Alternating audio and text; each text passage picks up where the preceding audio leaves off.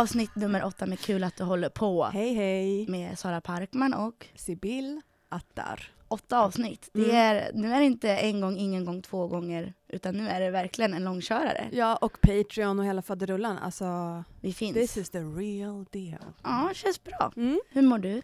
Ja, men jag mår helt okej. Jag har inte träffat liksom folk på, sen jag träffade dig sist för tre veckor sedan. Jag har träffat mitt barn och eh, jag kanske har stött på någon så här ute på gatan, men att sitta ner i samtal med någon annan än, än liksom en treåring och den personen jag har känt i liksom 11 år, det är inget fel på det. men eh, åh, det är så kul att träffa folk. Jag tror att vi har här framför oss har vi ett exempel hur hela Sverige kommer att se ut när vi, liksom restriktionerna släpps ut. Då kommer det vara Sibyl Attar gånger 10 miljoner. Mm. Så vi kommer inte behöva ha några kärnkraftverk utan det är bara tanka energi från folket. Ja, precis. Men uh, stackars samhället, höll jag på att säga. Nej, men det blir nog bra. Ja. Så är det, hur mår du? Ja, men jag mår bra. Jag gick upp jättetidigt i morse, for med Ja. bil från Östergötland inom två timmars gränsen. Och eh, först var det, liksom det sorgliga var att det var som den här, de vilda, de vilda djurens flykt. Kommer ni, ihåg, eller kommer ni ihåg den serien? Vi är på väg, vi är på väg. Okej, det handlar om vilda djur som ska ta sig över en motorväg. Jo, och så Det ringer en klocka fruktansvärt faktiskt. sorgligt. Och det var bara massa döda djur på vägen. så det kändes som att jag var i så här postapokalypsen av den här sorgliga barnserien av Aha. döda rävar. Mm. Men när jag rullade in sen här i Axelsberg, då tror jag att du var på P3. Va? För, eller det var en Håkan Hellström-låt och det Mm. lät som din röst. Mm. Det kan ha varit du. Ja, men alltså, jag tycker det är några som har hört av sig och sagt att så här, Åh, vad kul att höra dig på Håkan-låtarna. Men faktum är att jag typ hör inte mig själv. Jag sjunger Aha. inte så framträdande på Okej, det den kanske inte, det var någon Det är lite andra du borde ha dött med. när du var 27. Ja, det var inte jag. Nähä, Okej, jag bara, Jag vilken tror att bra det snackis. är- Jag hör Sibyl på radio när vi ska göra poddkänt. Nej, det var inte jag. Så där har vän och fin röst har inte jag. Okej. Den är jättefint sjungen. Jag tror att det är Ester som... De som jag vet som är med och sjunger på, på skivan är Ester, ni vet hon som eh, ung upcoming artist, lite eh, i, hänger med Amazon-gänget. Ja. Eh, som spelar så här, eh, vad heter det, Va- vibrafon eller nej. Mallet instrument. Ja, exakt. Och så är det hon, den här andra artisten som heter Klara Keller som också har släppt en jättefin låt för inte så länge sedan. Just det. Som jag inte kommer ihåg vad den heter, men eh, De värvar Young Bloods till Håkans skiva. ja, precis. Och sen en lite old bitch för att Ja, bra. jämna ut. Kvinnor kan. Nej men ja, okej. Okej, jag trodde att det var du. Jag tyckte att det var en bra öppning. Men då får jag Vad lämna det Nej, jag spelas inte på radio längre faktiskt. Nej, inte jag. Vet du, jag tyckte att det var alla låtar på P3 var skit. Jag kände som en riktig gammgumma. Men jag känner bara, jag orkar inte med några fler Viktor, Robins, Erik, Martin, nej, det är faktiskt inte jag. Marcus, Nej, det är inte jag heller. Ludvig. Med autotunade röster. Och så No först, offense! men först så här, långsamt intro med någon så här tuff på eko. Mm. Och sen så kommer det igång med en dropp och så bara boom, boom, boom. Eller inte den Mm. rytmen men jag känner, Ändå spännande om det hade varit den rytmen. boom, Det är så. pataka, boom. All right, nej men eh, vad är det för avsnitt idag då Sara? Du, idag så testar vi ett nytt format. Vi har Mm. faktiskt med oss en gäst. Mm. Det är jätte, jättekul. Välkommen hit Sanna Sikborn Eriksson. Vi ser. Vi ser Vi Om det blir kul. det blir. Tack så mycket. Det är väldigt roligt att vara. Jättefint och mysigt. Och... Vill du berätta kort, vem, vem är du? Jag, jag är musiker, jag är Mm. gitarrist och skriver ju musik och sånt där också. Och jag känner ju båda er genom musiken. Så kan man väl säga. Men jag, för det mesta spelar jag med olika svenska artister och, och sådär. För typ sju år sedan minns jag att du försökte värva mig att vicka i Sibyl Attars band. Ja, Men jag var i just Höga Kusten det. då så jag kunde inte, jag tänkte att det här var Just min livschans till att bli musiker. Nu kommer det aldrig hända något igen. Just det ja. Ja, gud vad sjukt. Det, Ja. det, det berättade du för Jag mig i hoppas att jag körde liksom någon kanske lite hård stil sådär. Ja, det du behöver ha ett svar imorgon eller? Jag Ja, det var exakt så det var. Jag bara, nej jag får inte ihop det. Jag kommer måste köra så 50 mil fram och tillbaka på en dag. Det går. Jag bara, du klarar det.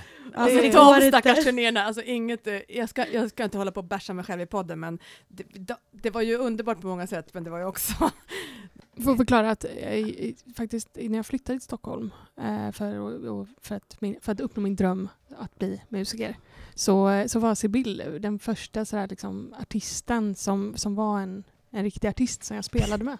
Faktiskt. Ja, men så är det ju. Det är en rolig del. Det var ju, ja precis, det var jätteroligt och vi kände ju inte varandra alls, det var ju på någon slags liksom, rekommendation eh, Precis. eh, som du hamnade med oss. Och, Och sen- det blev ju fint. Men det var ju komplicerat den banduppsättningen för att dels var det ju min pojkvän och eh, min äldsta vän i livet och sen typ en helt ny person som inte Mm. kände någon av oss. Kul det var nog social inte- gemenskap att kliva in i. Ja, men det var nog ganska svårt tror jag ibland, men det får du ju säga själv. Men det var liksom. också väldigt roligt. Ja, för det blev ju väldigt liksom tajt sen. Det Ja. var ju lite jobba för alla, alltså, inklusive oss. Men ah, skitsamma, det behöver vi inte fastna i så länge. Och sen, men sen har du spelat med jättemånga artister, bland annat Tove Styrke är väl den du har turnerat mest med va? Ja, Och vilka fler? och kanske Veronica Maggio spelar jag med nu för tiden.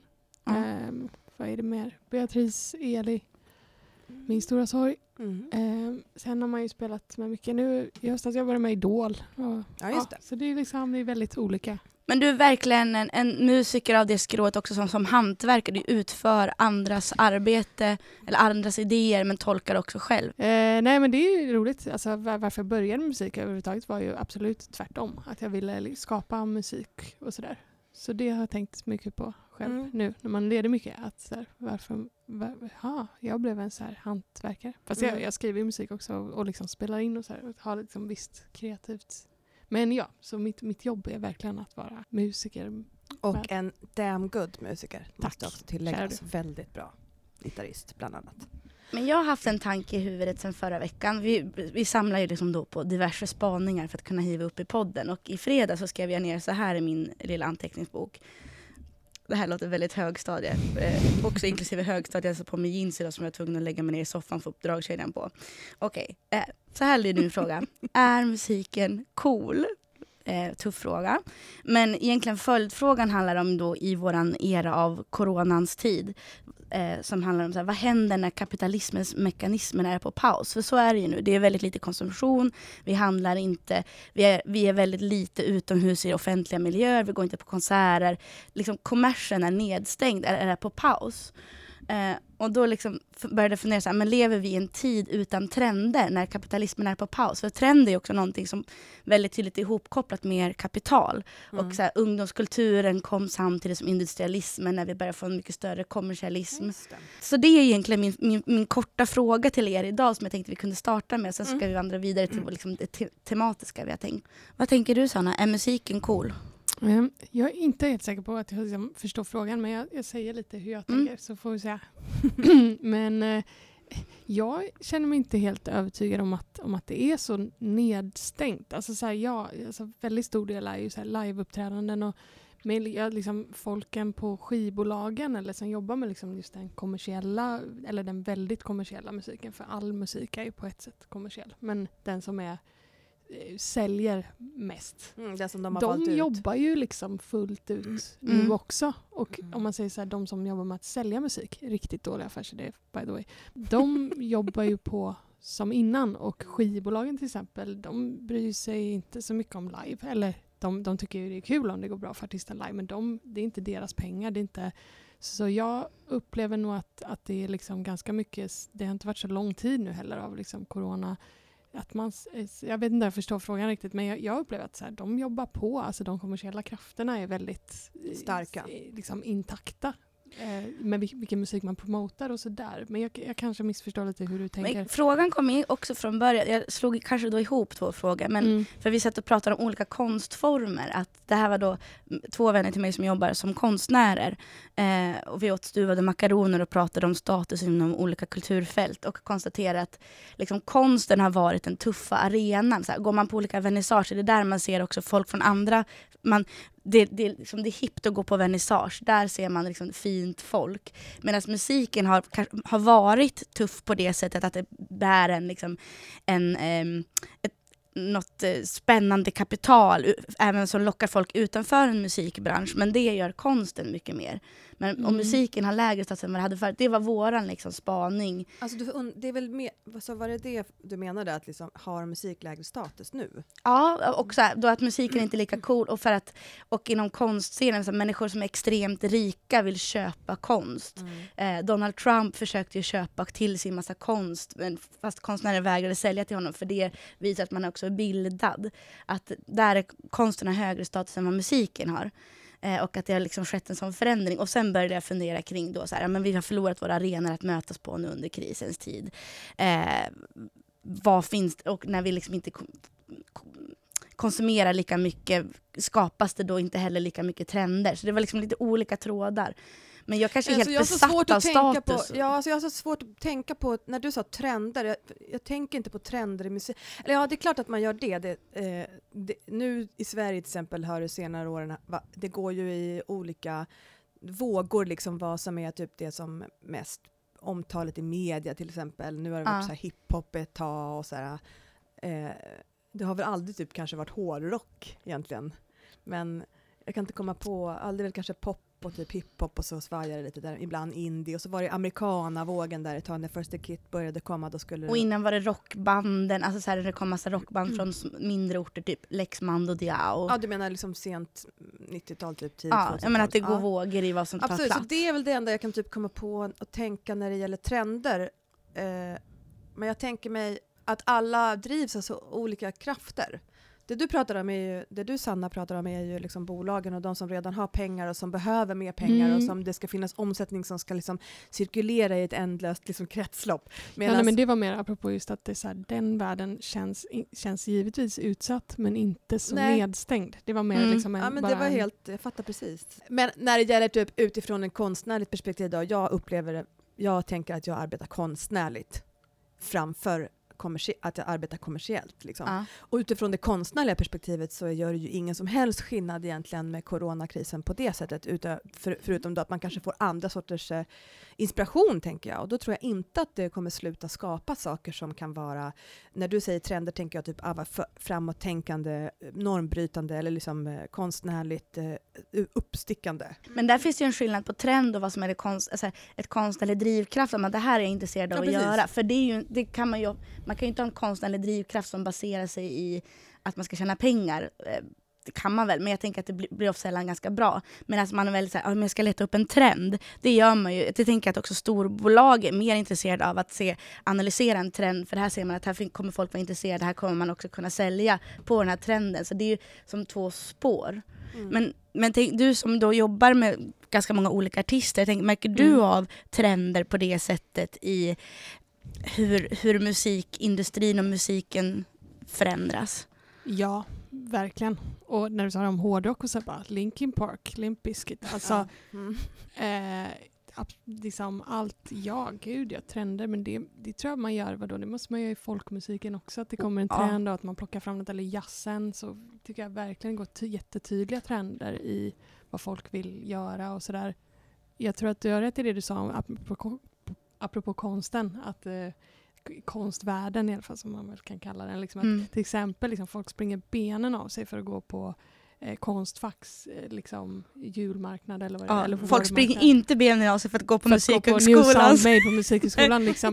Det, nej, men det är en tydlig liksom, skillnad att sagt, Mm. är tilltalet i konsten och kanske också i- till exempel det, det fenomenet, så här, lättillgängligt, att folk liksom känner att ah, men det här tycker jag om, det här kan jag förstå eh, liksom, utifrån att jag tycker att det är fint. Mm. Liksom. Men bara har, har musiken någonsin varit cool då? För då låter det som att musiken aldrig har Jo, varit men cool. jag tror att musiken är jättecool men jag tror att jag nu... Okej, det, det är det coolaste. Nej, men, jag tycker så här, det är det, det är det coolaste. För att det har att göra så mycket med mode och med alltså en stil, du säljer liksom en image.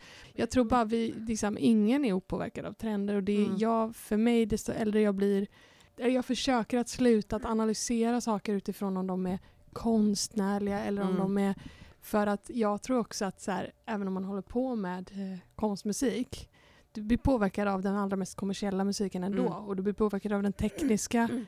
utvecklingen som sker. Liksom, även om du har rullband i din studio så kommer du liksom ha Logic. Alltså, jag, jag tror liksom att eh, trender dryper ner i allting. Mm. Vad, är, det- vad är din kompass då? Bara en känsla. Alltså för mig är att sk- skapa musik är liksom bara en känsla av välbefinnande. Och ibland undrar jag om det är därför jag inte gör det som huvudspår. För att jag inte vill att det ska bli påverkat. Just det. Mm. Det ska bara kännas bra. Mm. Liksom. Och därför kanske jag gör väldigt lik musik hela tiden när jag gör det själv. Men det är bara för, för mig i alla fall så ger den inställningen till musik mycket mer öppet. Gi- Givetvis för att jag jobbar med jätte kommersiell musik och, och svårare musik men jag vet inte, jag kommer alltid runt i mitt resonemang till att det inte finns någon vits med att tycka att någonting är mer konstnärligt eller mer Mm. upphöjt. Ens personliga smak kan man ju säga liksom att jag tycker det är skitmusik men att vara jävligt försiktig med att, att liksom upphöja den åsikten till något som spelar roll. Mm. Är du med? Alltså, Mm. Det blir också ett litet skydd på något sätt för att spara ditt innersta. Ja, men också för att vara typ vänlig mot andra människor och andra kreatörer. Ja, men, och öppen tycker jag, för jag har ganska likt resonemang. Jag tycker inte att det är så radikalt. Alltså att jag minns att jag hamnade i en sån här diskussion med någon som inte höll på med musik, som faktiskt höll på med mode. Apropå trender och hur man känslig man är för trender och sånt, som pratade om så här, ja, men en viss elitism, liksom att så här, men det här är bättre musik och det här är sämre musik. Och du måste ju ändå fatta, även i din bransch, jag kommer ihåg att den här personen liksom anklagade mig för att vara så naiv, för att jag var så här, jag värderar inte musik på det sättet. Jag kan tycka att något är dåligt, men det betyder inte att det är dåligt. Alltså det är bara mm. min personliga åsikt. Det finns någon annan som har en personlig åsikt om mig som är att min musik är skit och det är dens personliga åsikt. Och så är det inget mer med det, för jag mm. håller inte med. Alltså det är inte så farligt liksom att, eh, men att den där typen av elitistiskt tänkande, det tror jag är skadligt för konstnärligheten och, och typ kreativiteten. Det innehåller också en viss eh, visst element av så här missundsamhet och sånt. Men eh, jag tänker mig att det är svårt att verka i en musikvärld och ha de känslorna tror jag. Känslorna av? Av att eh, den är dålig och den är bra. Jag ja, är bra det. och du är dålig. Jag har högre kvalitet på mitt oh, Nej men då, då blir man ju, då förintar man ju sig själv. Men jag tror att jag har någon, jag, på samma sätt som jag tycker om geografi jättemycket och att titta på kartor, här i vår replokal har vi en Sverigekarta där vi satt upp pins där ute i, i hallen där man har varit och spelat. Och så ser man hur vägarna hänger ihop så tycker jag att det också är asintressant att förstå på något sätt relationella kartor. Hur hänger människor ihop? Ja just det, de pluggade ihop, de där känner varandra, de är familj, de är vänner, kretsar. Och på samma sätt så tycker jag också att det är jätteintressant att förstå hur så här, statussystem hänger samman. Så det är därför jag också kommer tillbaka till att fråga, men vad är det då som är trendigt nu? Vad händer, hur påverkar eh, krisen oss nu när vi inte har våra fysiska arenor att mötas? Vad blir det för nya sociala relationer som skapar indirekt makt, som skapar också förutsättningar för att hålla på eller inte hålla på? Och så jag tycker också det är väldigt intressant att fatta vad som är trender och som du säger så här, inom subkulturer, jag menar så här, frijazzen, ja, ett tag skulle det verkligen vara bara mm, fläktar på, på flygelsvängar ja, och liksom gummisnoddar på piano och så vidare och sen så plötsligt så blir det, kommer typ Fire Orchestra så ska det vara så här asmäktiga stora mm, arrangemang och bara ah! Och typ så här, ett tag så är det okej okay att spela elbas och sen är det bara triojazz med kontrabas ja. och typ helst inte kompinstrument utan bara sax och trumma. Alltså det ja, eller eller så här, är det en så här supersmala elektroakustisk komposition som går ifrån att det är väldigt så här, eh, olika ljud så bara till att nu är det så här, det är drone. Mm. Och det är drone. Och, det, och jag tycker jättemycket om drone. Eh, jag tycker det är eh, en fantastisk Men, musik. Som en utomstående så tycker jag att drone typ alltid har känts som att det har varit så här hett, eller? Ja men jag skulle säga att i, i Stockholm då, om vi ska vara så specifik, platsspecifika så har, men det, det handlar ju om att det är ett, här, ett gäng tonsättare som har äh, arbetat väldigt mycket med det, blivit väldigt skickliga på att skriva och som har fått så internationell erkännande så att man kan tala om en, så här, drone-scen i Stockholm som, som håller på liksom. Men, men, det är väldigt kul att då se de här trenderna i de så mindre, smalare mm. subkulturerna, för de är ju extremt eh, starka och rådande och, och så här. Här har jag en liten spaning då. Min spaning var det här med trender då, att de går också i cykler, som vi tänker på typ 90-talet. Jag upplever nu till exempel att eh, ja, men med band som eh, han Young Lean ska göra någon slags indie Broder Daniel rip-off grej, typ, mm. eller vad man ska kalla det. Kul! Eh, och eh, men vad fan. Jag tycker ändå att det är benefit of doubt, typ. roligt att folk typ känner sig... Kul att de håller på menar du? Kul att de håller på. Ja men ärligt. Ja. Jag tycker också att det är så underbart när folk typ bara skiter i konventioner och byter genrer och sånt och typ blir accepterade ändå. Det är inspirerande för det känns som att man själv ja. inte skulle bli. Det är sant. Eh, men det kanske är andra, eller det, kan, det är en annan diskussion. Men det, det råder, det kommer tillbaka, jag hör så här nya, plötsligt så är, låter indiebanden på ett visst sätt som jag hörde när jag började för 20 mm. år sedan. Alltså att trender, de kommer liksom och sen går de och så kommer de tillbaka exakt samma igen. Så att min, min spaning i det här och min livsinställning är ju bara att fortsätt göra precis det du gör för någon gång kommer ja. det typ komma i cykel. Plötsligt så är man typ trendig igen, sen är man otrendig igen och, och sen blir man trendig igen. Alltså det är liksom att följa trender, trender eh, för min personliga del i alla fall, känns helt eh, ointressant.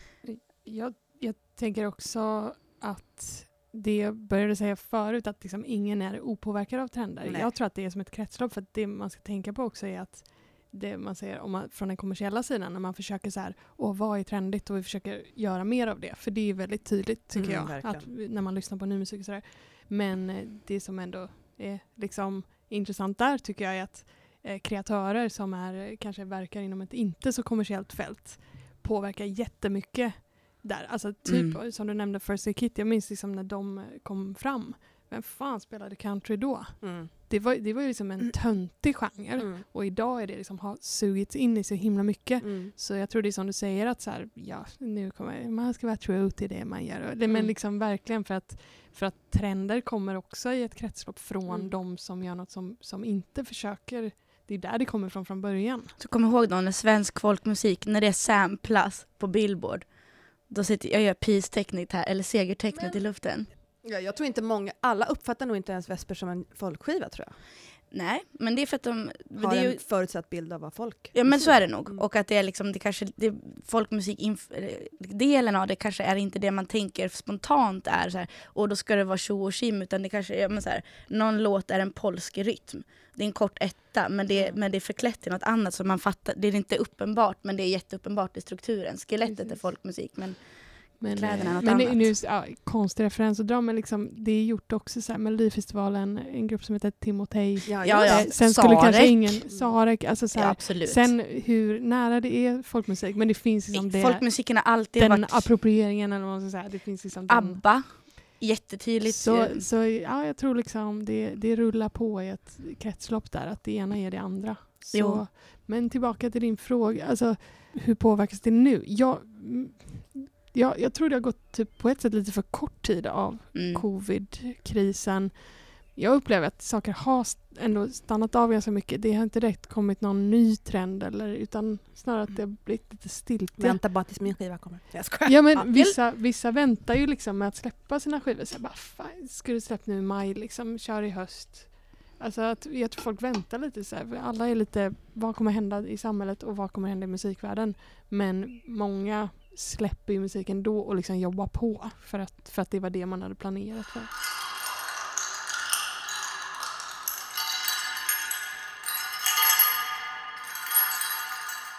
Innan eh, nästa ämne, som är Musikerförbundet, eh, hela avsnittets tema va?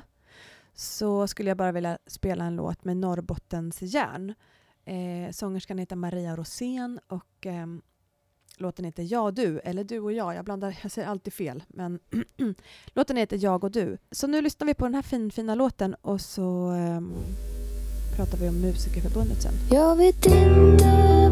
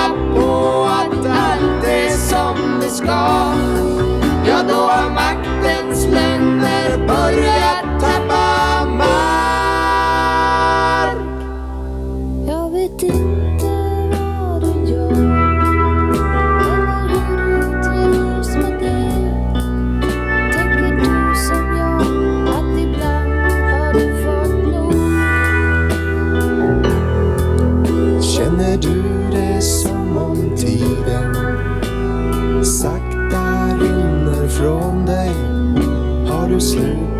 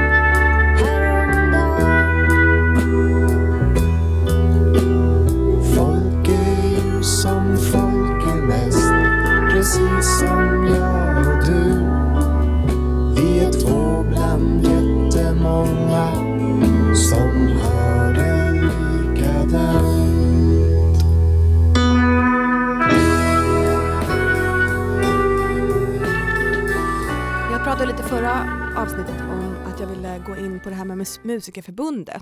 Och jag börjar med att jag är då ingen plugghäst som jag sa tidigare så jag är ganska dålig på att göra research och sånt men jag har ändå skrivit ut ett papper från Wikipedia. Ja, det, är, like- det, det är så, Källhänvisning, jättestark. det är riktigt så, ja, eh, G plus. Nej men jag har så svårt att läsa till mig information om jag inte är typ helt överdrivet intresserad. Och jag var mest intresserad av att prata om och, eh, så det är ju, det stärker ju inte mitt case, gud jag bara pajar hela min prata. Men okej, jag vill i alla fall berätta hur, om Musikerförbundet och det startade 1899 i Göteborg, eller det var den första fackföreningen för musiker startades då. Och sen fick den efterföljare i Stockholm och Malmö.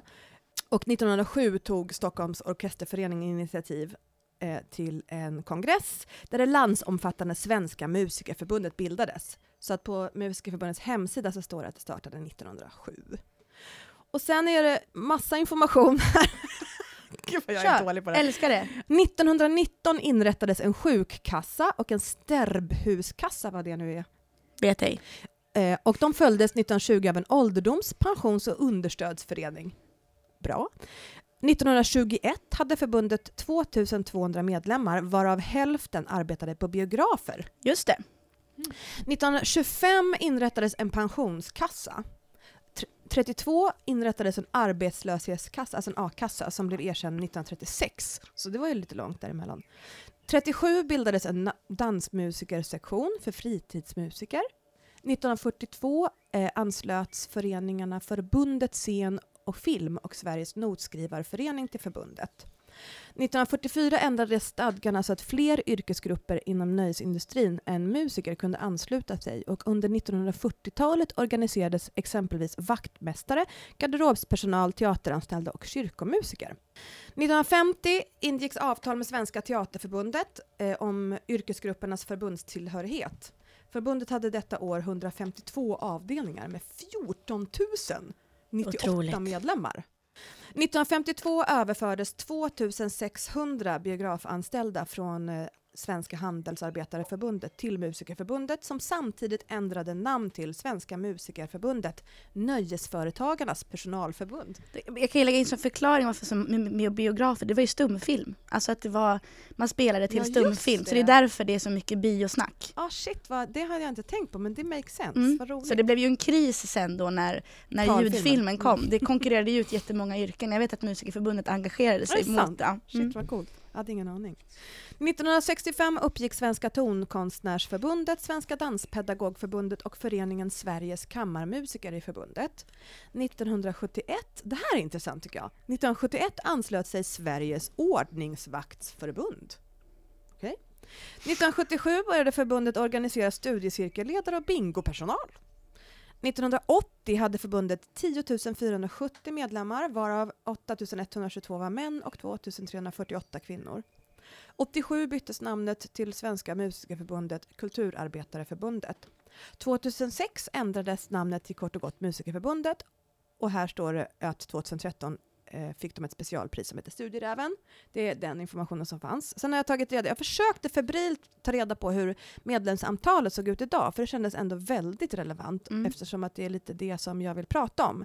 Varför folk eh, inte är med i Musikerförbundet.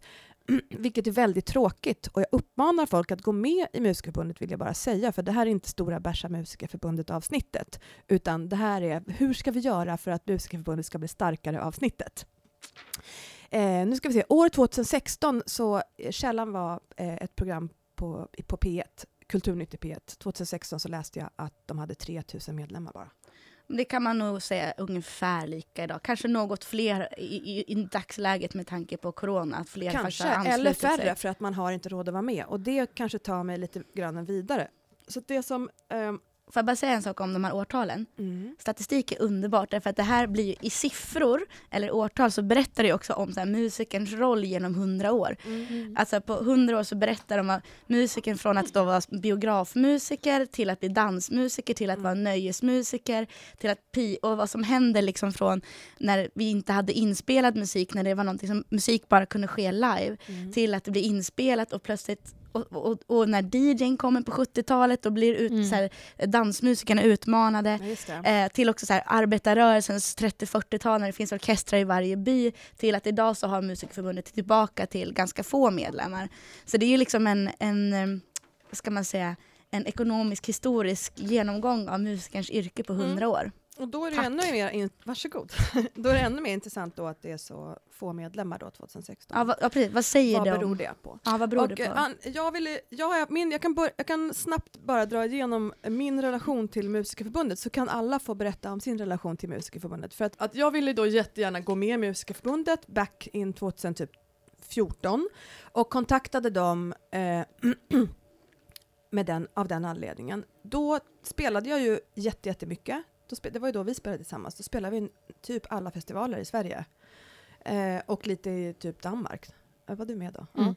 Ehm, och jag var också spelade i USA själv och sådär vid något tillfälle. Men, eh, du det var turnerande musiker. jag var aktivt turnerande musiker, men jag drog ju in så jävla lite pengar så jag jobbade också i princip heltid på en restaurang. Eh, och sen jobbade jag, bytte jag från restaurang till att jobba i kassan då på den här Eh, bokhandlarnas McDonalds som jag pratade om förut. jag jobbade ju då liksom eh, enormt mycket och tänkte då att det är väl bra att gå med i Musikerförbundet nu eh, för att det ser ut som det gör. Varav att jag då blir rekommenderad av Musikerförbundet att inte gå med i Musikerförbundet utan hellre då vara med i Handels. Och jag tog med mig en liten mejlkonversation jag hade med Musikerförbundet för jag tycker det är talande för min inställning som jag har, min känsla för Musikerförbundet som jag har. eh, då, då mitt svar var så här, ja det här är knepigt. Pressen kanske måste ligga på arrangörerna och bokningsbolagen. Jag har ofta betalat mina musiker alla pengarna och gått minus själv då mina livegager ofta knappt täcker deras minimilön. Jag betalade 2000 kronor per spelning och det kändes lite, men då fick jag oftast ut noll kronor själv på samma spelning. Det är vidrigt att inte kunna betala skäliga löner och vidrigt att aldrig själv få betalt för allt arbete. Det är ju mycket på grund av detta jag inte kan arbeta mer med musik, inte musikernas fel självklart. Jag ligger ju naturligtvis på mitt bokningsbolag och tackar nej när det inte fungerar, men det är provocerande. Har under mina turnéer anställt fyra musiker och en ljudtekniker och fått gager på 10 000 kronor innan mitt bokningsbolag tar sina 20 procent. Det går ju inte ihop med 2 000 kronor per musiker.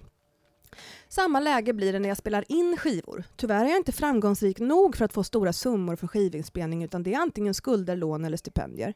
Jag ligger fortfarande minus 50 000 på förra skivan och då spelade jag på alla festivaler i Sverige med ett eller två undantag. Fick Grammis-nomineringar och P3 Guld-nomineringar och så vidare.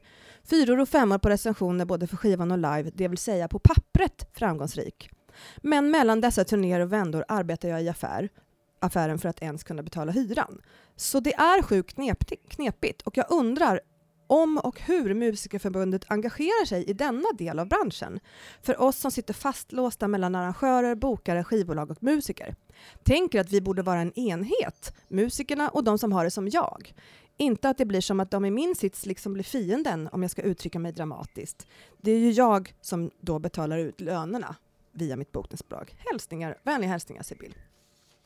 Det tycker jag ändå var ett ganska Välformulerat mejl. eh, vänligt mejl och också med en inten- god intention att hur ska vi eh, föra diskussionen vidare. Då var svaret så här, hej Sibyl, grattis till dina framgångar i stora fyllda eh, kursiva. och då skriver han så här, produktionsbolagen gillar vi bara sådär, men nu för tiden så är det många som inom citattecken måste ha dem. Tar bokningsbolaget 20% av gaget så måste de väl sköta det mesta runt dig, typ management och så vidare. Kolla på ama.se och ta dig en funderare. Det är ett sätt för AMA är ett ställe där, man kan då, där de kan fakturera åt en, vilket Mm. inte gör någon skillnad överhuvudtaget i det här fallet. Eller li- ring den här personen om du blir intresserad av AMA. Ja, du har så rätt, men tyvärr så har musikerna inte varit de mest lojala mot varandra och det kan vi på SMF bara beklaga. Samhället har ju i stort blivit kallare. Jag håller tummarna för dig, ta ingen skit. Sen avslutas mejlet. Eh, och sen nästa mejl kommer direkt hjälp. efter så står det så här. Hej igen! Men Sibyl! Utropstecken, frågetecken. 10 000 kronor är otroligt grymt lite. Hur kan det vara möjligt? Det här är för mig definitionen av hur Musikerförbundet liksom har... Här öppnade jag upp för en diskussion och förklarade en prekär situation och ville påbörja en diskussion. Och du förklarar också väldigt mycket hur det är, alltså hur situationen för musiker som är under 35 i det där läget vad är. Alltså Mm. så, här, så här ser musikerlivet ut Mm. för väldigt många. Och ja, han hakar inte på någonting jag skriver. Nej. Utan han rekommenderar mig bara att inte gå med i Musikerförbundet. Det är en blandning, av, Vilket så är liksom helt bisarrt. en blandning av Mia Törnbloms självhjälpsestetik och Grynet typ. Inte ett fackförbund som ska komma med Nej, en lagbok. girl power! Ja. Jag håller tummarna för dig, grattis till framgångarna. Men okej, jag, eh, jag ska inte basha på den här personen som svarade på mejlet, för det var ändå en person som faktiskt, man förstod att intentionerna, eller det var ju inte en elak person. Jo, men, jag tycker att det- intention jag- räcker väl inte om man jobbar fackligt? Och han hade ju ingen intention Nej. att föra diskussion med mig. Och det resulterade då att jag gick inte med i Musikerförbundet. Sen nu för några år, för något år sedan så gick jag i alla fall slutligen i alla fall med av ren pin skiv. Därför att eh, jag kände så här. eh, Jag blir provocerad när man pratar om Musikerförbundet med andra musiker som säger så här, vad kan de göra för mig? Och då vill jag säga till de som säger det, ingenting om du inte är med.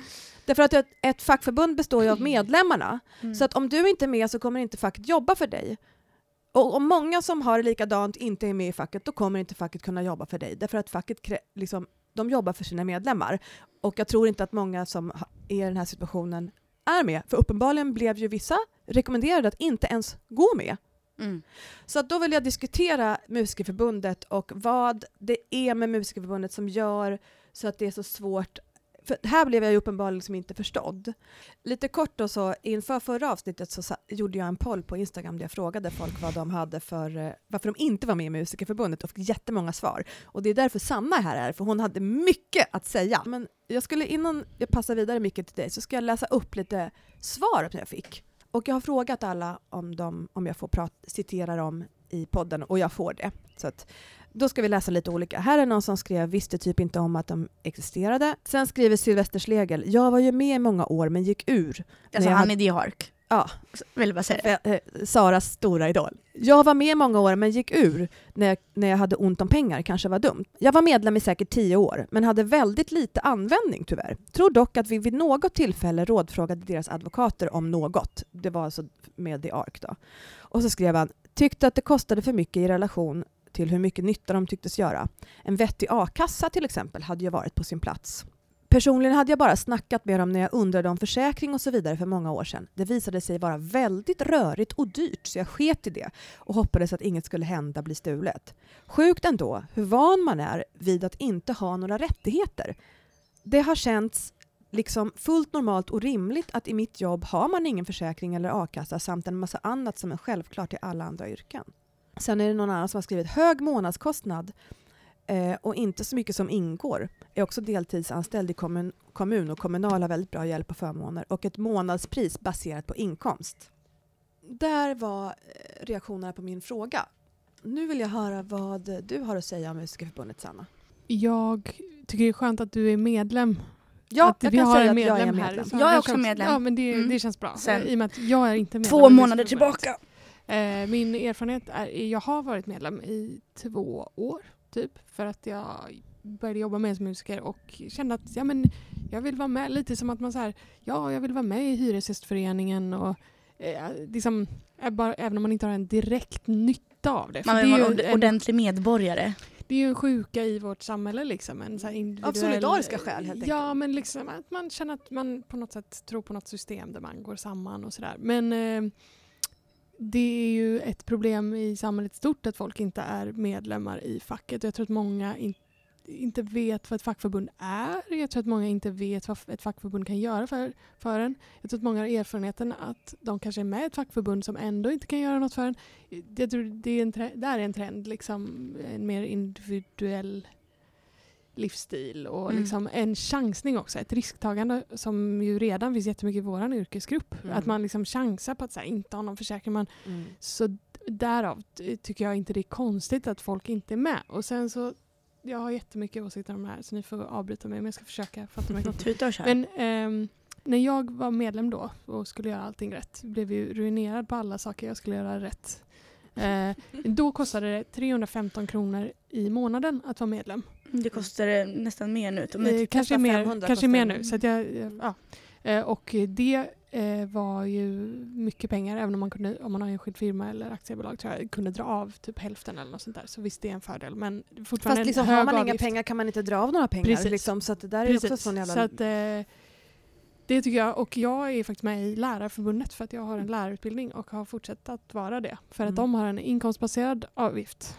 Så jobbar du väldigt lite som musiker så skulle du kunna vara medlem om det var inkomstbaserat. Då tror jag att jättemånga skulle gå med. Eh, för att man vill egentligen vara med. Man vill ha någon i ryggen, man vill ha någon som... eh, Alltså jag kommer vara tvungen att gå ut nu tror jag, om inte jag får något stipendia nu. För att jag har inte 500 kronor i månaden. Det är svinmycket pengar. Precis. Så, Så jag tror att eh, det tror jag skulle vara en bra grej jag tror att medlemmar skulle verkligen strömma till. För Ja. att man vill, man vill ha någonstans att höra av sig. Och sen a-kassa, vet inte, jag är med i Handels a-kassa för det rekommenderar Musikerförbundet. Så absolut, det skulle kunna finnas en riktad a-kassa men det ser jag inte som det största problemet. Men sen tror jag en grej är också att det finns flera intresseorganisationer och flera, det finns SKAP Just. till exempel. Som jag, alltid, jag är inte medlem i SKAP, eh, kanske Jag borde vara. Eh, men eh, många pratar väldigt varmt om dem och att de har en juridisk hjälp och den avgiften då och de eh, sakerna som, man, som kan vara fördelar att vara med där, det pratar folk väldigt väl om. Mm. Det tror jag också, för att Musikerförbundet har ofta en eh, eh, säger ofta ja men så har du den juridiska hjälpen och då upplever jag att många har sagt att de har fått juridisk hjälp från SKAP istället. Mm. Och sen finns andra, nu kommer jag liksom inte upp något i huvudet, men det finns liksom andra sammanslutningar av människor. Ja, men Sami, Sami- FST, alltså Föreningen för liksom, tonsättare, det finns eh, Precis. organisationer för Stim- folkmusiker, för jazzmusiker, det finns Precis. mer genrebaserade. Så, så jag tror att, och sen så tror jag att liksom så som man arbetar när man till exempel har en enskild firma det, ja, det är lite svårare att se så här vad facket... För att även om Musikerförbundet har tariffer med, med liksom minimigager och sånt där det är ganska tandlöst liksom, Plus att när, det kan när bli du tackar tvärtom. ja. För jag vet att när jag har dragit upp den här minimitariffen någon gång, Mm. då bara får jag minimitariffen. Då är det så omöjligt Och de är också jättelågt satta. Men, Ja. men det är väl det som är Ja, fast intressant. också högt satta för att ibland kan man inte ge... Alltså det, det, men de är lågt satta om man ska leva på, de ligger runt ja, ja, 2000. självklart. Men man, eftersom att man... Nej, det gör de inte. Jo, Gör de? ja. För studioinspelningar? Nej, alltså live. Ligger de under 2000? Ja, de ligger precis på 2000. och- Om, vi behöver- jag måste kolla upp, men de har gjort det förut, de har höjt lite grann. Men de är lågt satta, minimitarifferna.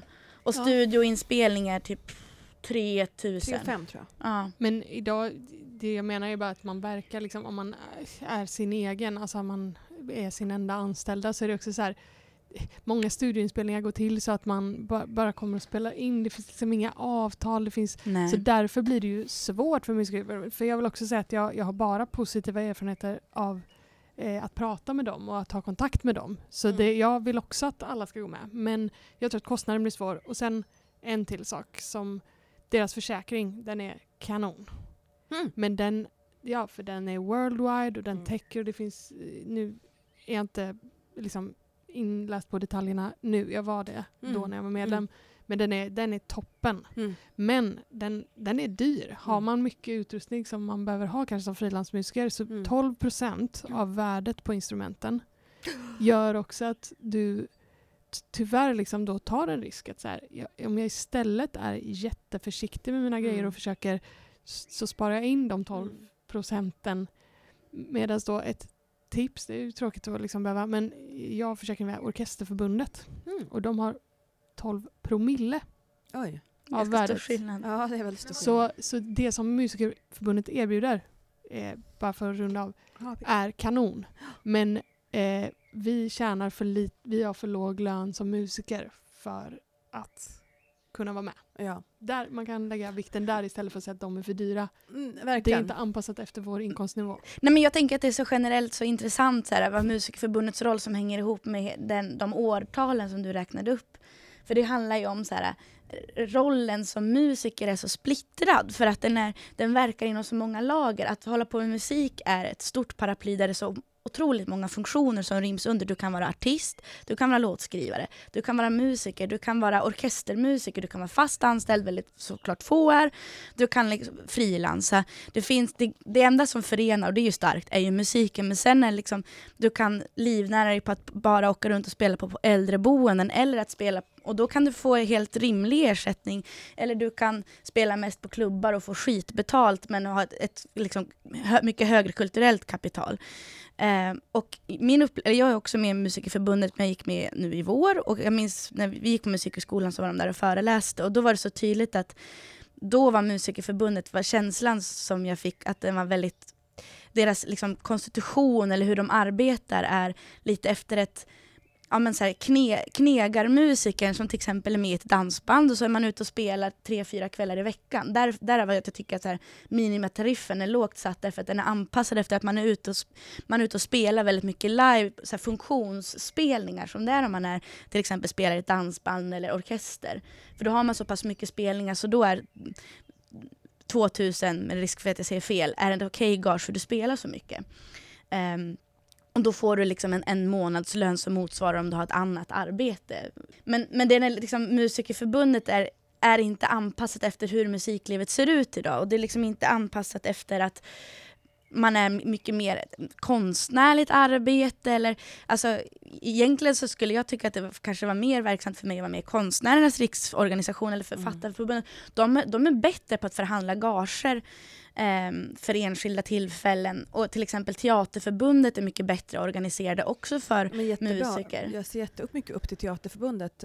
De, borde verkligen, de sätter ju verkligen en standard hur de har varit i sin organisering och hur flexibla de är att förändras efter hur saker ser ut också. Min, det är min uppfattning utifrån i alla fall. Men sen tror jag också att du säger att 2000 kronor är för lite minimitöv. Absolut, men sen är det ju också så att typ en artist som jag kan inte betala så mycket mer än 2000 Nej, per spelning. Alltså, och det beror ju på att eh, arrangörer inte vill betala och att bokningsbolagen tar sin katt. Och jag tycker att ett, ett, ett musikerförbundet borde till exempel då inte säga nej, du borde inte vara med i musikerförbundet utan vi ska inte. hjälpa dig och vi, ska, vi organiserar oss med Svensk Live för att få upp gagerna och vi försöker hjälpa arrangörer att få till fler.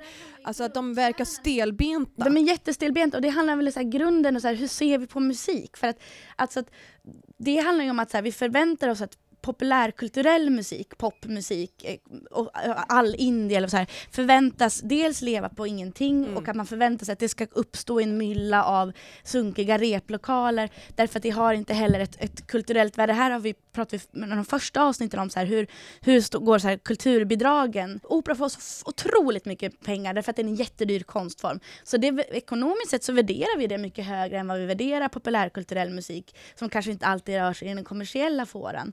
Därför att nej, det är klart att du inte kan betala mer gage till dina musiker för det, eh, liveställena betalar inte mer gage. Det är hela liksom, cirkeln. Mm. Det går inte. Mm. Men det är också för att vi förväntar oss att det ska vara gratis på samma sätt som att kram från gubben här, men att vi ska förvänta oss att lyssna på Spotify och att all musik ska vara tillgänglig gratis på mm. samma sätt som att när man diskuterar upphovsrätt att folk bara, ja men det är klart att vi ska få ladda ner musik gratis. nej men det är faktiskt ingen självklarhet. Okej, absolut att man kan diskutera om storbolagens vinst eller inte, men i slutändan är det ju någon som ska sitta och skriva musiken på samma... Jag bara, you wouldn't steal a car.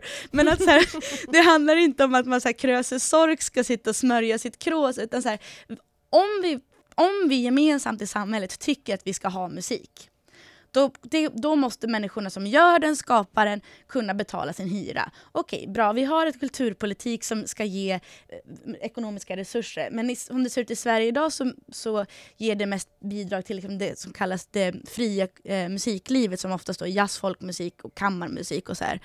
Men men vi har en, en förlegad syn på, eh, eller vi har liksom, i, som blir då synligt i den här konflikten på ett sätt kring Musikerförbundet, varför inte så många är med, därför att vi får inte ihop den traditionellt hantverksmusiklivet som är att knega runt på vägarna och spela, ihop med den kanske mer samtida musikscenen som inte är den kommersiella musikbranschen utan som mm. är mer konstnärligt inriktat, man skriver sin egen musik, man ordnar sina egna band, sina egna grejer. Och de här i, i våran generation så sitter de här världarna ihop väldigt Mm. mycket. Men för 30 år sedan kanske de inte gjorde det. Nej. Och det är där som Musikerförbundet skulle behöva uppdatera sig. Som, och på samma sätt som också den kulturpolitiska synen på musiken skulle också behöva uppdatera sig. Att se att du, Sibyl Attar, är lika mycket en del av det fria musiklivet som Isabelle Gustafsson Ny, för att nämna någon, som sitter som jazzmusiker och komponerar. Ni verkar utifrån samma premisser. Men efter, eller, eller som jag, jag, eftersom jag har en examen från Musikhögskolan så kan jag liksom mer kvala in Mm. i ett, det här fria musiklivet för jag kan visa på någon slags kvalitet. Men den kvaliteten sitter du också inne på. Men du sett, traditionellt sett kommer från en popfåra och då räknas det inte. Precis. Och där måste det komma samman.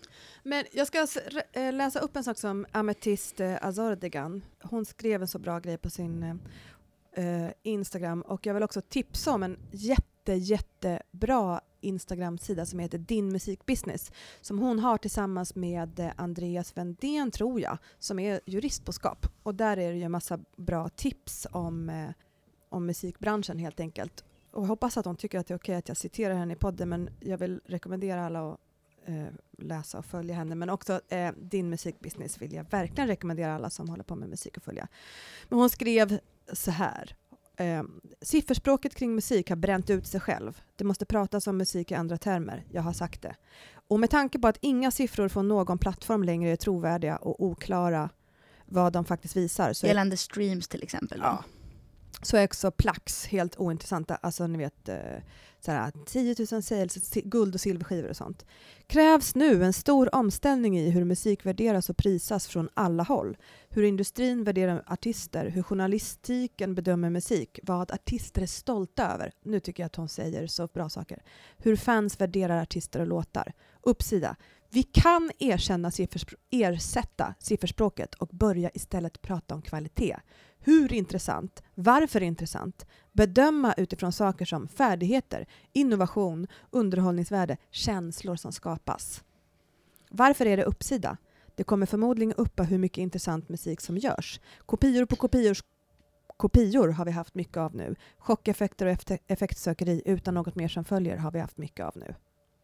Jag tror inte att du vill diskutera kvalitet med mig. Nej men kvalitet kanske jag, Jag inte håller mera... Nej men det, det är jätteroligt för jag tänker så här, vi som kommer från musikhögskolehåll, då har man liksom en, vårat så här radikalitet, eller för mig var det så här, nej men kvalitet är ett begrepp vi måste sumpa för kvaliteten ägs av den vita heterosexuella mannens blick. Därför måste vi omdiskutera vad kvalitet är, men det är jätteintressant Jag i fattar relation vad ni mot menar men streams. kvalitet Det var var inte det lite- jag hakade upp mig på utan Absolut. helheten tyckte jag var det som Ja, var det, det är intressant. jätte, jag tycker det är skitbra. Jag tycker det är bara så roligt just att från, från olika världar Mm. vilka ord som blir laddade för att i Ja liksom, just det. i- Ja, i- för i- i er värld då kvalitet är någonting men- som används. Ja, då är kvalitet ett sätt att säga att ja, men, eh, konserthusen i Sverige och Operan, de ska ha mestadels av för bil. de har högst kvalitet. Ja. Jag fattar vad du menar. Jag Ja, skrev, eh, mitt examensarbete från Musikhögskolan heter kvalitet. Aha. Någonting, jag minns inte vad det heter ens. Eh, Men det handlar, eh, hela arbetet handlar om att det inte finns någonting som heter generell Nej, men jag, jag fattar att det här var ett Skitsamma. triggerord för er. Jag, eh, Det var inte meningen att trigga Nej, men jag, eh, jag, jag tycker det var jätteviktig info. Men jag, jag kom på nu, ni kanske inte håller med mig, men att eh, vad jag tycker är det stora problemet egentligen. med Musikerförbundet. Ett, ja, att ett fackförbund är, konstruer- är liksom gjort för att, som en förhandling mellan en arbetsgivare och en arbetstagare. Eh, hela liksom, musikerlivet, eller vad man ska säga, för det finns olika delar, består bara av massa företag. Mm. Mm. Förutom då kanske orkestermusiker, så här, men de nu är jag fördomsfull en- men kanske inte har samma problem. För då är man fast anställd. Eller anställd i alla fall. Mm. Eh, det tror jag är problemet. Varenda individ är ett företag. Och det gäller säkert folk som jobbar med, med andra saker i sitt eget företag. Något med data. Nej men, liksom, så här, nej, men om du är eh, frilansande liksom, med egen firma. Det måste ju vara det stora problemet. För hur hanterar man det? blir inte de traditionella fackliga frågorna. Nej, vi Hur- kan ju inte strejka. Eller vi skulle, eller- vi skulle, det, egentligen så skulle vi ju kunna organiseras på samma Mm. sätt som, som arbetstagare gentemot arbetsköparen. Men då vi är organiserade en och en i egna firmor som vi har tvingats göra så blir det den, den självklara eh, gemenskapen blir mycket svårare att uppnå därför att du och jag konkurrerar ju på ett sätt mot varandra gentemot arbetsköparen. Vi är, vår roll är liksom både arbetsgivare och arbetstagare till oss själva ju. Så att vi liksom är kan inte så här, traditionellt förhandla på samma sätt som Nej. och det tycker jag är ett problem politiskt liksom, alltså överlag. Att liksom det parlamentariska systemet är, är skapat i en viss tidsålder innan internet givetvis. Nej, men liksom så Men vi, vi, om, om vi Ja. var bättre på att organisera så skulle vi ju kunna strejka om vi, det fanns en jättestark Absolut. kollegial stämning mellan musiker och sådär. Men vi kommer inte, eh, eh, till exempel så här, festivalsommaren, mm. inga mus vi kommer inte ta några spelningar om ni inte accepterar vår miniminivå. Och, då, och skulle man få med sig alla musiker och de stora artisterna så att Mm. liksom, festivalerna inte kan boka. Utan, för det- någon skulle säga att det finns alltid musiker som är villiga att ta gig. Ja, men Mm. de vill också ha de stora kända namnen som blir varumärken som säljer biljetter. Om de skulle säga nej, då skulle det faktiskt bli en, en kraft att räkna med om vi lyckades organisera alltså, en sån Mm. sak. Så här, vi behöver höjda gager eller vad det är för fråga man vill driva. Mm. Men, men det finns ju inbyggt i hela liksom, musikvärlden att vi också ska tävla mot varandra. Så att Mm. man talar sällan om så här, vad, får- vad fick du för gage för det här giget? Jag fick det här. Mm. Det, det, får, det är lite fult att prata om och man, man är sin egen lyckas smed. Liksom. Mm. Och där skulle ju då ett fack kunna faktiskt vara behjälpligt att ta, ställa sig längst fram och för jag, tror att det, jag tror att många liksom vill inte vara i skottelden typ, så att man vill inte ställa sig längst fram och vara mottagaren för, för vad liksom vara posterboy eller girl så här, för frågan, för att man vill fokusera på någonting annat kanske. Alltså jag bara spekulerar lite fritt. Men jag tänker då att där skulle ju verkligen facket då kunna vara starkt och ta den, ha den funktionen, att föra den här frågan framåt eh, för musik, musikerna och artisternas eh, och, och deras vägnar med, med dem eller oss liksom i ryggen. Och därför så tycker jag att det är komplicerat att det inte verkar gå de få gångerna jag har försökt prata med Musikerförbundet om de här sakerna så bemöts det stelbent. Och jag Ja. vill bjuda in Musikerförbundet med det här samtalet till att prata om de här sakerna, kanske med oss. Vi kanske till exempel nästa säsong, vi har inte så många avsnitt kvar nu innan vi ska ha sommarlov, men vi kanske till exempel skulle kunna bjuda hit en Musikerförbundet representant och Jättebra faktiskt föra det här samtalet i rum med någon från Musikerförbundet. Ja, jag tycker vi är bara rimliga utifrån så här, det här borde ett fackförbund göra och vi kommer också med information. Så så här ser situationen ut om det är säg 80-90-talist eller 70-talist och jobbar som musiker idag. Det är annorlunda än om du är Mm. 40-talist eller 50-talist. För att det ser så himla annorlunda ut. Det- Framförallt så här, det finns mycket mindre ekonomiska resurser till Mm. musiker. Man har ju, man, allting har ju ändrats på så sätt att, var du, alltså att, att ett tag så kunde du sälja musik. Idag är ju det en väldigt dålig affärsidé. Men du kan sälja live-gig och du kan sälja en massa andra saker. Ja, musiken i sig har ju inget ekonomiskt intresse. Alltså, det är inte Nej, en produkt... 99 kronor i månaden Spotify. Alltså, Ja. så här, så det är ju, det är ju, en, det är ju så många saker som har ändrats och jag, jag, jag tror typ den springande punkten är liksom att, att eh, om Musikerförbundet ska kunna vara ett fackförbund att räkna med så måste det vara ett annat slags fackförbund Mm. eftersom att alla är egenföretagare i Mm. princip, eller ens, liksom de man vill nå har tvingats mer eller mindre att bli Men det egenföretagare. är ju så att det verkar ju inte som att de vill nå dem och då Nej, undrar man vilka vill de nå? Det, det är ju jätteintressant att prata om och som Mm. sagt man ska inte kritisera för mycket innan man vet. De kanske är jättemedvetna om det Exakt. här problemet och kanske finns arbete med detta så det är superspännande att veta. Alltså jag ringde faktiskt till, för en vecka sedan för att jag blev så här, eh, onödigt kränkt av ett, ett autosvar jag fick som jag trodde var ett personligt svar. Det här är riktigt, nu blottar jag med mina sämsta sidor här. Nej men jag, jag mejlade dem för den här krisfonden för att eh, jag hade pyttelitet, alltså jag har ingen inkomst nu i framtiden riktigt som det ser ut idag, men jag hade förlorat en liten spelning i sommar eh, där jag skulle vara gästuppträda och det var bara 4 000 kronor men 4 000 kronor är liksom mycket för mig. Så jag hörde av mig och frågade typ om jag hade rätt att söka krisfond. För, och då fick jag ett automatiserat svar som jag uppfattade som ett privat svar eller ett personligt svar. Så Jävla dum i huvudet.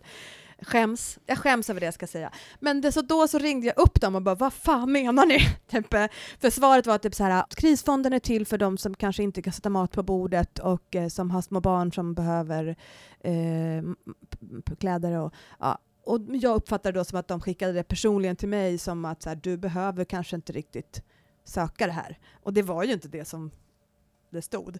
Men hur som helst, jag förstod det sen. Det var ju ett missförstånd från mitt håll. Men då fick jag i alla fall prata med ordförandet och eh, jag upplever att de är ju vill, villiga att prata, men när man nämner de här sakerna så tycker jag det finns en liten sån så här, nej det är jättemånga artister som är med här. Jo men också så här, vad ska de, om man nu ska försöka vara på andra sidan, så här, vad ska de göra? Vad ska de göra för oss? Kanske lyssna då och eh, Ja, det kan se- de göra men det, det, det är inte så lätt för dem heller kanske att bara ändra Nej. hela strukturen för att det är också så lätt att vara så här, det tycker jag också, man är egenföretagare men man, sku, man liksom agerar lite som att man skulle vilja att det fanns ett system och skulle Mm. vilja att man liksom vill man vill att det ska vara på ett sätt men man lever i en annan verklighet. Det tycker jag väldigt ofta blir Men du har uppenbart. helt rätt. Och det Men, sa jag ehm, också då, också, nu när de har fått det uppdraget från staten att eh, dela ut den här krisfonden. Mm. Det är ju ett jävla omöjligt uppdrag. Men det har inte. Musikerförbundet fått.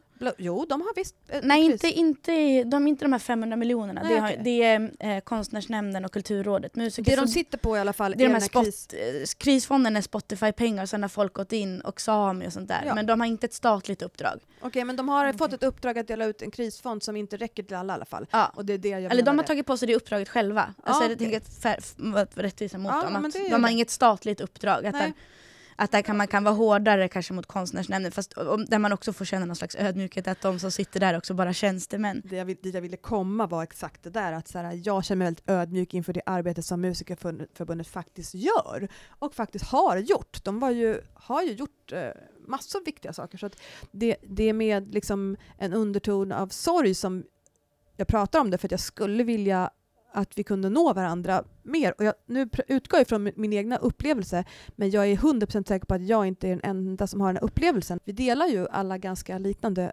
eh, erfarenheter på olika, från olika perspektiv. Men jag tänker att det också, återigen, jag försöker alltid komma tillbaka till vad grunden, men det är så här, ett, musiker är dåliga på att organisera sig.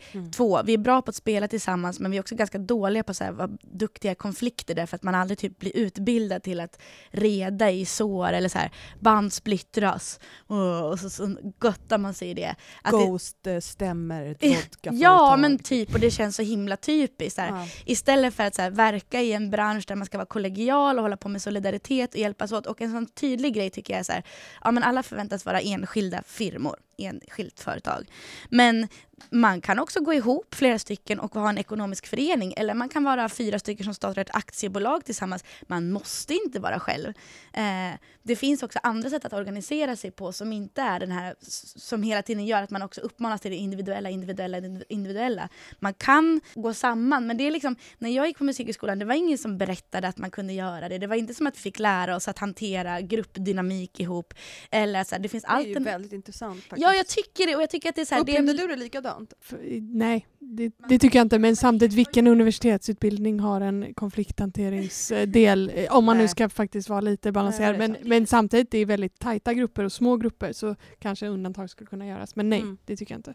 Nej, det, alltså det, det visst, ingen universitetsutbildning har det, men, men som musiker är så stor del också att hela tiden sa, samarbetar med andra Absolut. och typ fatta vad det som inte funkar. Men jag tycker också i den här arbetsrättsliga så tycker jag att det hade varit på sin plats, eller äh, okej jag är hård, det är bra att du sitter här och balanserar, men jag vill då uppmana folk som lyssnar, du behöver inte vara en enskild film, men gå Nej. samman med människor du litar på och bli en ekonomisk förening, lär er ekonomi ihop, hur man, hur man fakturerar, hur man har för relation till Skatteverket, revision, allt sånt. För då kan man också hjälpa varandra, man kan också typ låna pengar av varandra, man skapar en ekonomisk tillit till andra personer, man blir inte liksom en...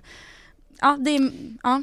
Vad känner du? Du, du sn Mm, snörper ja, på munnen. Jag bara försöker så se lite strukturer också. För att grejen är också så här, jag menar hela problemet är ju så här, ekonomin i branschen. Hade alla dratt in bra med pengar på sina enskilda firmor, då hade ju, liksom, då hade ju man gått med i Musikerförbundet så, så hade det varit lite, hej ja, ja, Ja. vad kul och så här. Det är ju liksom, för att hela, liksom, det, det är ju bara ekonomin i det som Ja. jag tycker är problemet. För att när man startar sin enskilda, det är inte så jobbigt liksom. Men när du tittar på siffrorna och bara ser hur mycket du ska betala i skatt och avgifter och allting så börjar du inse bara ah, det här är inte så fett. Liksom. Hur många gig måste jag göra för att, för att det ska bli en månadslön som motsvarar min kompis som jobbar i en butik? Hur ska jag, alltså, Mm. omkostnader och det är då, du också, det är då också folk bara kommer dra av allt jag kan dra. Alltså så här, det, Mm. det är ett system och då blir, om man lyfter blicken ännu mer så handlar det om att eh, kulturpolitik och liksom vilket Mm. samhälle vi vill leva i. Det dryper ju ner i alla de här detaljerna. Men just att så här, det är en bransch där det inte finns... Det finns ju så här, det finns ju så många aktörer, jag ska inte säga för många men mm, typ. Nej, men liksom, det finns ju ett utbud som inte på musiker till exempel, eller, på, eller på, mus, på folk som kan utföra ett musikerjobb som, som inte motsvarar efterfrågan. Finns det för, tycker du att det ska, till exempel musikhögskolorna skulle utbilda färre musiker? Nej, det tycker jag inte för de utbildar ju väldigt få. Men om man i relation till hur mycket jobb som finns? Nej men man kan ju arbeta som musiker utan att vara utbildad och idag liksom med tekniken och allting, idag behövs inte hyras in i en stor studio och spela in en skiva och så vidare. Många producenter liksom spelar alla instrument, alltså det, det liksom efterfrågan på, på jobbet är, är liksom inte så stor. Tycker du att det är en rättighet att få arbeta som musiker om du är tillräckligt skicklig? Nej, Hur skulle du kunna jag tycker motivera inte det är en det? rättighet att jobb, arbeta med någonting. Och Det det, om, för det, för det, på ett sätt skulle man kunna säga att det är den idén som finns ibland. Alltså, ja, men jag har ju lagt mina 10 000 timmar, jag är jätteduktig på att spela ett instrument, varför får jag inte jobb? Det finns en, en besvikelse, en bitterhet upplever jag. Den bitterheten kan du ju bara ha om du lever i ett samhälle som har lovat dig att du, Mm. typ ett kommunistiskt samhälle som har lovat dig att så här, gå den här skolan och sen så placerar vi dig här och här. Det är Men- samma om du är så här mikrobiolog eller någonting Mm. och så bara, det finns inga jobbannonser att söka. Bara, tyvärr. Men om man utbildar x antal människor till att bli musiker varje år, som det är, om du, om Mm. du går på musikhögskolan för att bli jazzgitarrist, Mm. musiker, så är det ju ändå en typ av yrkesutbildning. Lovar man inte, säger inte staten så här, vi lägger, det är också svindyra utbildningar, särskilt om du utbildar dig till tonsätt. Alltså det är en av de dyrare utbildningarna Mm. i Sverige. Lovar man inte någonting genom att satsa så pass mycket pengar på en utbildning och sen inte få jobb? Jo, precis som man lovar eh, alla som pluggar saker. Men sen kan ju inte, och det, det, det är trist, jag skulle ju önska att det var så. Och det, man har ju egentligen ett system av orkestrar och det ska vara någon slags försörjning, alltså man tittar på så här, vad, vad är efterfrågan i samhället, men det gäller ju alla yrkesgrupper att så här, ja sorry, vi ville att du skulle få jobb, men nu fanns det inte jobb Mm. för den här utbildningen. Det och det är ju bara beklagligt liksom. Men jag tycker, nej jag tycker inte det är en rättighet bara för att man har övat på sitt instrument att jobba med det. Precis som inte om jag skapar konst, att någon, för det bygger på att någon köper min konst. Men Mm. jag önskar såklart att... Eller att, älskar din konst dessutom. Precis, och jag vill ju att det ska finnas musik överallt och att alla ska kunna skapa. Och jag vill också att folk som, eh, som lägger all tid, att ska kunna leva på det. Men man får också separera vad som är konst och skapande och sen vad som är att, att sälja konst Mm. och sälja musik. Mm. Det är två helt olika saker. Liksom. Så äh, rätten att få betalt för det tycker jag inte existerar. Nej, Men det är bara... det gör det ju kanske inte. Men det rätten att få betalt när man faktiskt är i en arbetssituation. Gud, den ja. existerar ja, ju. självklart. Och, Monumentalt. och jag, tycker, jag håller verkligen med dig om att så här, ja, varför har vi utbildningarna om det inte finns en... Så, så ja, på ett sätt lovar samhället någonting med jättedyra utbildningar. Men, men det, det finns inget faktiskt löfte och jag tycker inte att man som individ ska, ska tänka så. Nej, och sen kan man också, eller jag tänker att den här, om samhället väljer att satsa på en utbildning eller inte.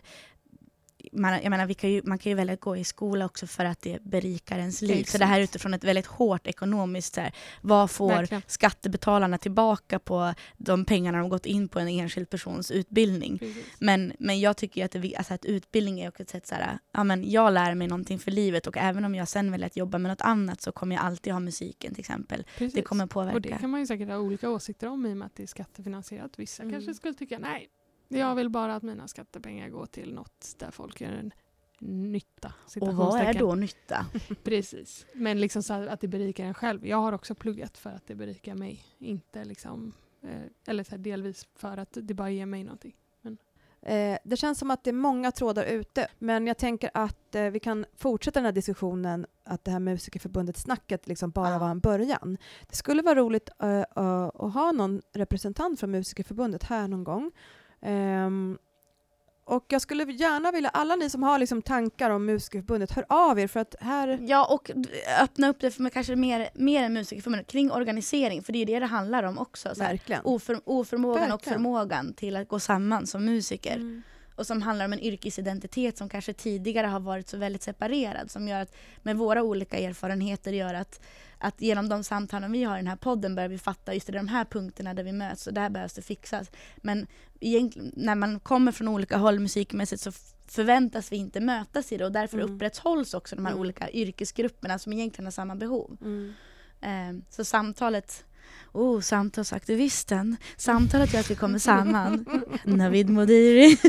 Men hörni, jag, nu, eh, jag är så tacksam för att du kom hit Sanna. Ja. Tack Ja. för att du kom, vad mysigt det Tack. var. Du får gärna komma tillbaka igen. Ja. Alltså det, vi, vi tänker rulla Vi ser. vidare. Vi ser hur det blir. Vi får se hur reaktionerna blir. Vi är väldigt eh, trendkänsliga här så att om folk Ja. hatade dig då kommer du inte Jag förstår. skämtar bara. Får Men- jag spela en låt? Ja men självklart. Hey Elbow, ett så fint band från Malmö. Jag är ju också partisk för jag spelar med två av dem som är med i mitt band. Men de har precis släppt en låt som jag tyckte var så himla bra. Och jag tycker att de, eh, de har ett kanonsound. Plus också Julia Ringdahl som sjunger. Hennes pappa dök upp i en dokumentär jag hittade på Youtube här om natten som handlade om folkmusikutbildningen på Skinnskattebergs folkhögskola 1987. Skitlökig liten dokumentär men fantastisk för där, den liksom berättar om eh, 90-talets stora folkmusikstjärnor när de går i skolan, apropå också skola. Mm, vad roligt. Så ser man så här, de står med så jävla konstigt kroppsspråk och spelar blockflöjt och det är höga hårfästen. Och så antingen har man haft hälften av dem som... Extremt mycket höga hårfästen. Och så antingen har man hälften haft som, har jag haft som lärare och de andra hälftens barn har jag gått i skolan med.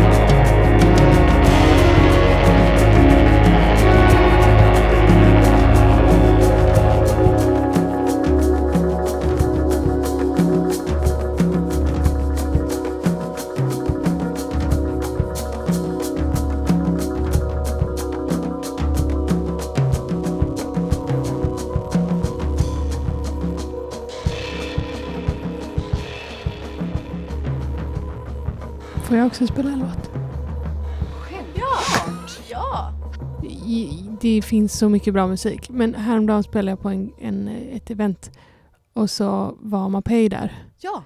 Och eh, hon är så jävla bra. Eh, och jag hade inte ens, jag har bott i sen så jag har inte märkt att hon släppte en skiva förra året. Så jag eh, vill höra på Swim Mm. från Mapeis senaste skiva. För Vad att roligt. hon ja, är så innerlig och bra och en bra artist. Okej, och med det så säger vi då tack till Sanna och... Eh, ja.